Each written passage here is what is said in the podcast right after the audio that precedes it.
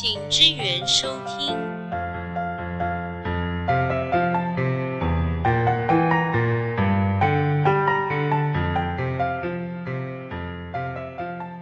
所以你带的都还是比较比较正正常一点。的团。像我自己对花莲的印象，因为我也不是一个土生土长的花莲人，可是我虽然住在花莲，现在我现在三十三嘛，我大概已经有十快十五年的时间都住在花莲。可是因为我都是在求学阶段跟工作的阶段，所以其实我对花莲的认识是非常非常的浅，真的是浅到中华路、中山路、中正路，我到现在都还是会不知道到底该怎么分。如果依我现在想要多认识花莲，巨神哥，你有没有什么样的建议？是说，那你可以先往哪里去走？是初学者在认识花莲会比较适合的景点？其实我们黑金通那里是最好认识花莲。哦天哪，那我真的很该死、我说真的，每天在里面煮东西。没有，因为为什么我会这样子讲？最主要的一点是那边有所谓的铁道一馆跟二馆。其实铁道一馆、二馆在于对于我们花莲人来讲，那里就是欧维亚的聚集地，哦，就小黑蚊的聚集地，哦去那里就只只等着被就被蚊子咬，现在整理过后状况好很多了，对对？好很多没有错。但是重点是，其实就这么讲好了。就像台北人也不会去所谓的国父纪念馆的意思。那我会这样子讲的原因，是因为其实我最近这两年来，我有另外在开一个旅游的方式，就是所谓的脚踏车漫游。其实我们想过了，开车太快，走路太慢，你用时速十五公里脚踏车的时速，可以去看到这个城市另外的美。其实景点自然的景观它是固定的。我们在不同的时期，跟着不同的人，带着不同的心情去看，绝对会有不一样的感受。黑金通那边就是所谓的嘎奥贝文化，那边其实记载着很多民国初年花莲的一些历史，包括黑金通本身的建筑物。那我为什么会提到铁道一馆、二馆的部分？其实那边还有所谓的日据时代留下来的防空洞。铁道一馆，它有陈列着台湾最重要的窄轨文化，就是七六二，它的一些所有的文物。这是台湾铁路局非常重要的文物，不是说放在花莲不管，只不过花莲真的没有经费去维护它。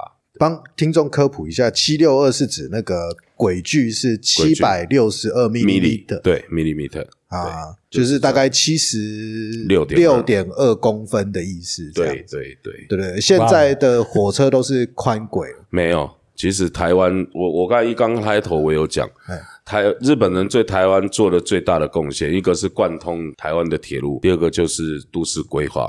那当时日本人就是因为他们不用窄轨，所以所有的道东西通通拆过来，在台湾才能贯通台湾的环岛铁路。那其实日本现在都是用宽轨，欧美国家也都用宽轨，那台湾现在也有宽轨，就是高铁，高铁那就是属于宽轨。哦，那台铁是属于窄轨，台铁还是窄轨，窄轨所以还是七六二就对了。对对对。哦，那你原则上来讲的话，你为什么高铁的时速可以那么高，并不是因为它路直，而只是它的轨道宽，离心力比较不会这么重，哦，就是差在这里面。哦，所以它真的有存着很多很多窄轨文物在花莲，被科普了。真的，只不过花莲真的是，其实不是说不重视，而只不过不知道怎么去了解它。就像好比在民生社区，就是中正桥，中正桥桥头那个欧香咖啡旁边那边，欧香牛排馆那个，像像我的困难就是，常常很多人讲到这种程度的时候，我头脑就会开始一片空白。到底讲哪里？到到底在市民歌花后面都莲医院，都花莲医院应该很清楚吧。花莲医院我知道。花莲医院那一座桥就叫做中正桥，哦，然后在过去，在过去那边就是所谓的将军府，哦那也就是所谓的民间民生社区。所以将军府那边有很多日据时代留下来的东西。民生社区包含花女前面那一片吗，对，整片、就是所谓的民生里。那民生社区，那将军府那边，其实我也觉得蛮好笑的。那但是也没有办法，我相信全世界没有任何一个国家会这样子去保存文物。那因为花莲的经费本来就不够，那将军府本身最主要的那个主建筑物就是烂掉、破破烂烂的那一个，前年以前没有钱去好好维护它。那县政府选择的方式就是盖一个铁皮，一个盖子把它盖起来。就是用一个金钟罩把它罩起来。这对它只要不要再继续淋雨，那风吹就不管了。那我觉得你为什么会去这样子去维护一个古迹？可是其实，嗯，你说经费不够，嗯，是真的不够吗？这我就不清楚了。啊，这是这不是？这个不要不要太去深究。OK，好，但是这个剪掉，会出事。等一下会有人来敲门查水表对不起，。对不起。对，可是在，我记得已经在维修了嘛，已经在维修因为他们砸了蛮多，，好几后后来就就有发包去，就我知道他有发出标案去像做我自己护。啊、我记得我那在高中时期那时候在花莲的时候，我外县市的朋友来会问我说哪里可以玩，然后我永远就只介绍松原别馆、七星潭、南滨、北滨、将军府，嗯因为其他我都不知道，我那时候连庆修院在哪我都不知道。嗯，然后他们跟我去了将军府之后，我真的想说，这里到底在干嘛？我完全不懂那个地方的意义是什么。可后来我这一次我老婆嫁来花莲的时候，我们去拍婚纱照，我们就有在将军府那边拍，在他维护前，其实那个地方的整个氛围是很很特别的，对你真的会感受到那种时空的那种有一点错觉的感觉。对，我有一张婚纱照也是在那边拍的，也是将军府，对对其实是花莲人的公版。他好像有一个固，就是看你找哪一家，好像有一个固定的行程。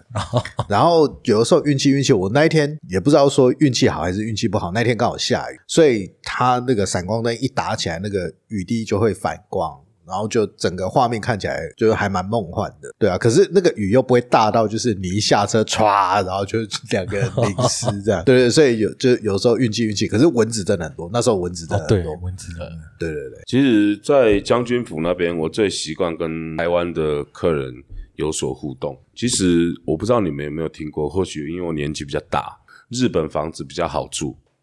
你们有听我老人家这样讲过吗？？有有听以前有听阿公讲过类似的，其实事实上来讲的话，其实日式的房子它就是用原木下去盖。相对的情况，我们去想象，我们现在就用想象的空间。那你原木包括地板，它都是原木的。那你如果没有把那些原木架高，因为撑在土地上，它是不是容易潮湿，就容易烂掉？所以你们如果真的两位都在将军府拍的婚纱，你可以去想一下，它那边的房子都一定要踩两阶楼梯才能上去，下面有一个空间，那就是流通，那就是防止原木地板潮湿坏掉功能。那在早期台湾的农村生活，大部分也都是日式的房子。那在那下面就是我小时候藏什么昂啊飘啊，什么弹珠啊，什么洛基昂啊，然后我母亲、我外婆他们洗什么菜钵的地方，就全部都放在那边。那通风不易，那因为潮湿，那也是蛇鼠一窝最容易待的地方。那所以人家常常讲，日式的房子为什么住起来会冬暖夏凉？因为它通风，包括它尖顶的部分，夏天曝晒不会整个室内温度瞬间拉高。那现在的房子都是平的，那因为受热平均，所以室内温度会比较高。那当然日式房子不会有这种问题，是因为他们是直接做尖顶的，晒下去之后温度会散掉。这就是人家讲为什么日式房子比较好住，原因在这里。啊，哦，就是这样哦。对啊，因为其实像呃我们的建筑的风格，其实还是不同时期的那个呃不同的政权，它还是会受影响。那当然我们现在比较常看到就是算战后的那个现代主义的一个风格，所以都是比较方方正正的一个状态这样子。对啊，可是其实这几年下来，也会发现说，当时日本人确实是很用心在包含建筑的这一块。就是呃，为什么斜屋顶是这样？然后为什么我们的墙面的那个雨淋板是要考过的？就是都是为了适应台湾这边的气候，而且像他们很多窗户有没有看到都是铁窗外推嘛？那他们那时候用木造的时候，就是有很多窗户到后期也都是有外推，因为我们这边太常下雨，所以它外推那个雨水比较不容易溅到室内去。就是它有很多巧思，就是在花莲这个地方你看到的日式建筑的那个风格跟细节，其实跟日本当地其实会有一些差异。对对，大概是这样。打岔一下，就像我讲的，当时花莲真的是日本官方评定首选的移民村。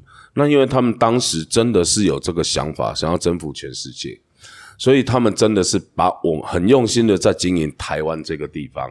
跟你们二位分享一下，那日本人的思维他可以到多细？那我们刚我们知道，他们当时他们就想要征服全世界。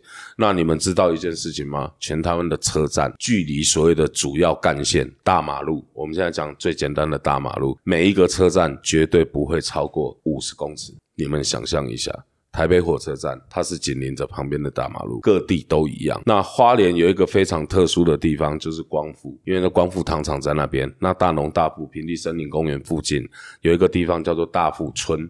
那那个地方是早期浙工住的地方，那那一个车站是全台湾最独特的车站，因为它距离台九线，它是最长距离两百五十公尺，也是全台湾唯一一个车站距离公路这么远。日本人他们的想法很简单，今天你发生空袭，你用空军来攻打我，你投炸弹，你把公路毁了。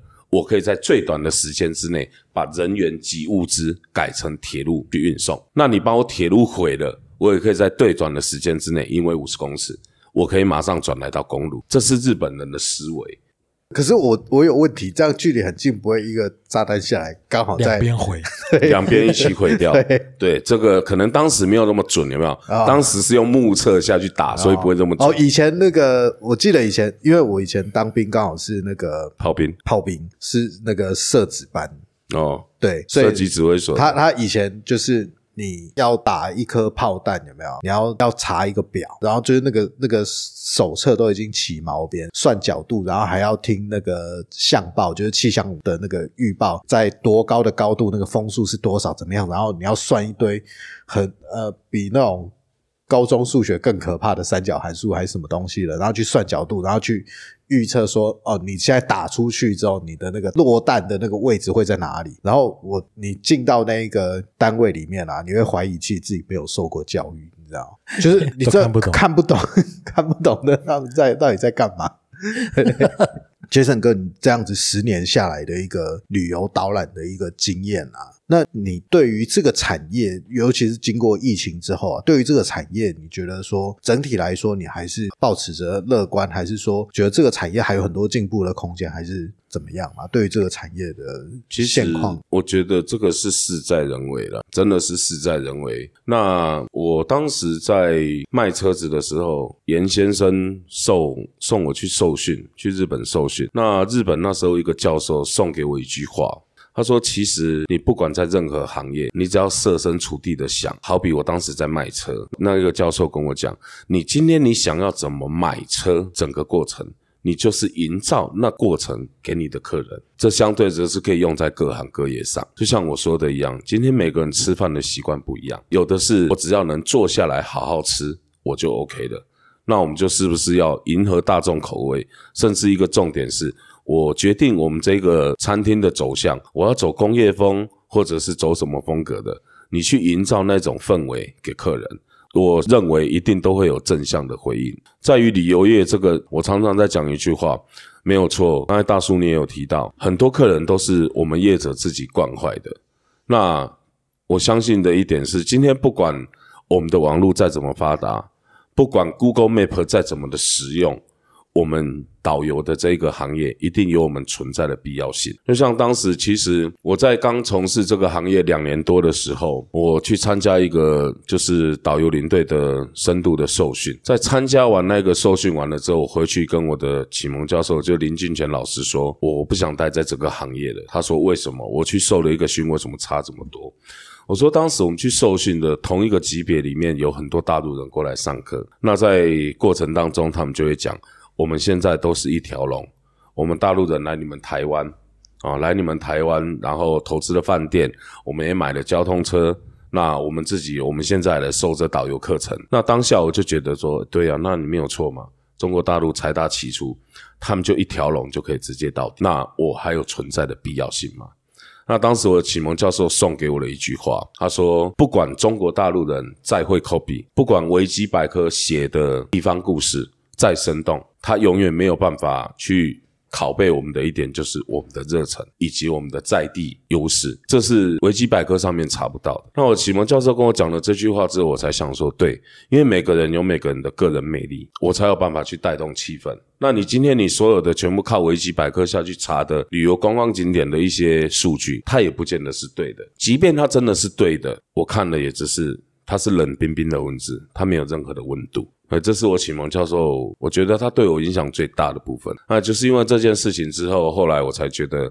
该往所谓的深度旅游这方面走，我们着重于我们要讲事实，我们把客人跟景点融合在一起，带入台湾近代史，让客人更了解花莲这个地方。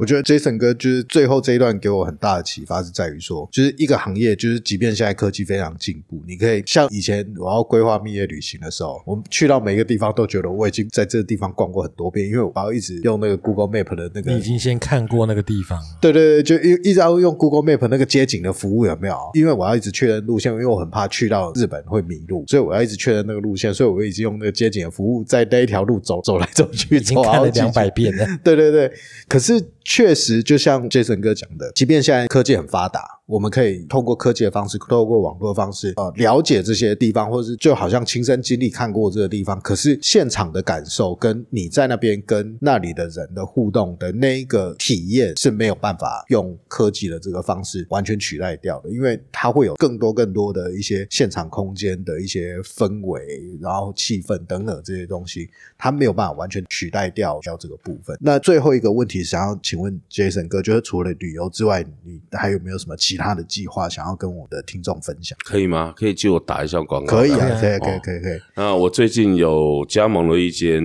成果之茶，那我们的总公司是在云林。那当时我会想要去加盟这一间饮料店的原因，是因为我觉得总公司老板的理念跟我非常非常的契合，因为他用当地的农产品。那其实我们现在主推的是凤梨，那因为云林有很多的果农，包括火龙果，那它是用最天然的方式下去所谓的加工，因为做成果酱。那我们都是用所谓的二号沙下去酿制。那我觉得我很佩服他的一点是。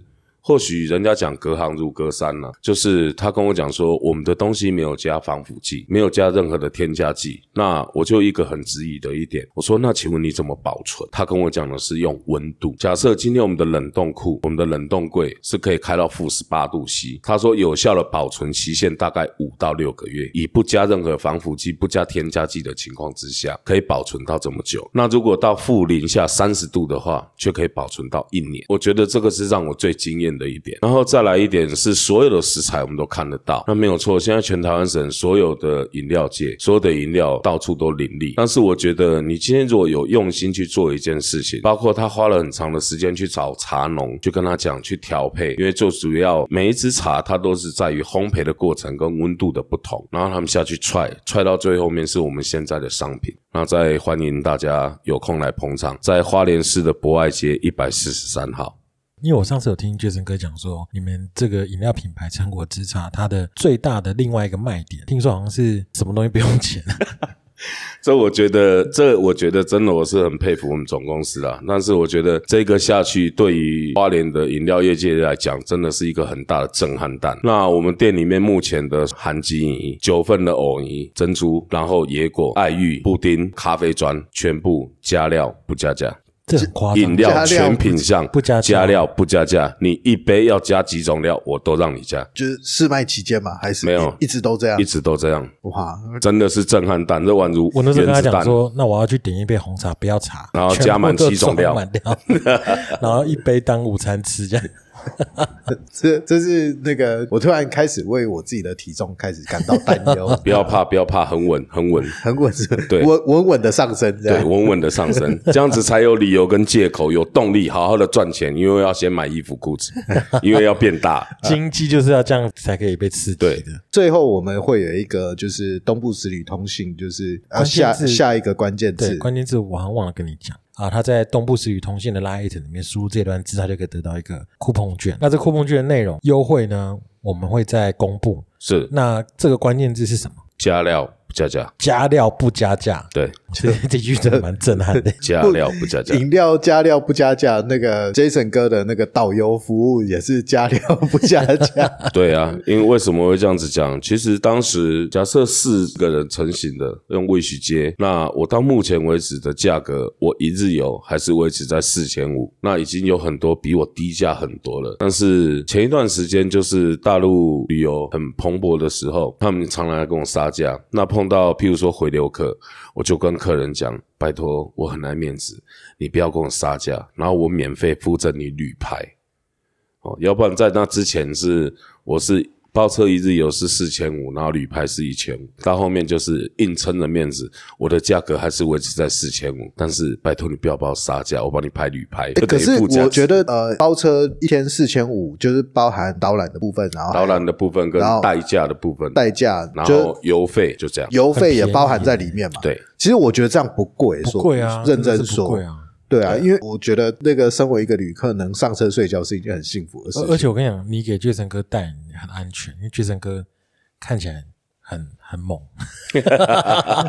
你不会被欺负，你不会被骗的。可是我我觉得有一个很有趣的现况，就是那个以前我们去拍婚纱的时候啊，通常你去到那个店里啊，最会拍的都不是那个长得白白净净最帅的那个，嗯，都是像 Jason 哥这种比较粗犷，比较帅，比较比较粗犷、比较有有个性的这一种，都是那个婚纱店里面最会拍的那个、啊，的那个老师这样。那我觉得出去有 Jason 哥带旅游也应该是这样。差不多是这样子的。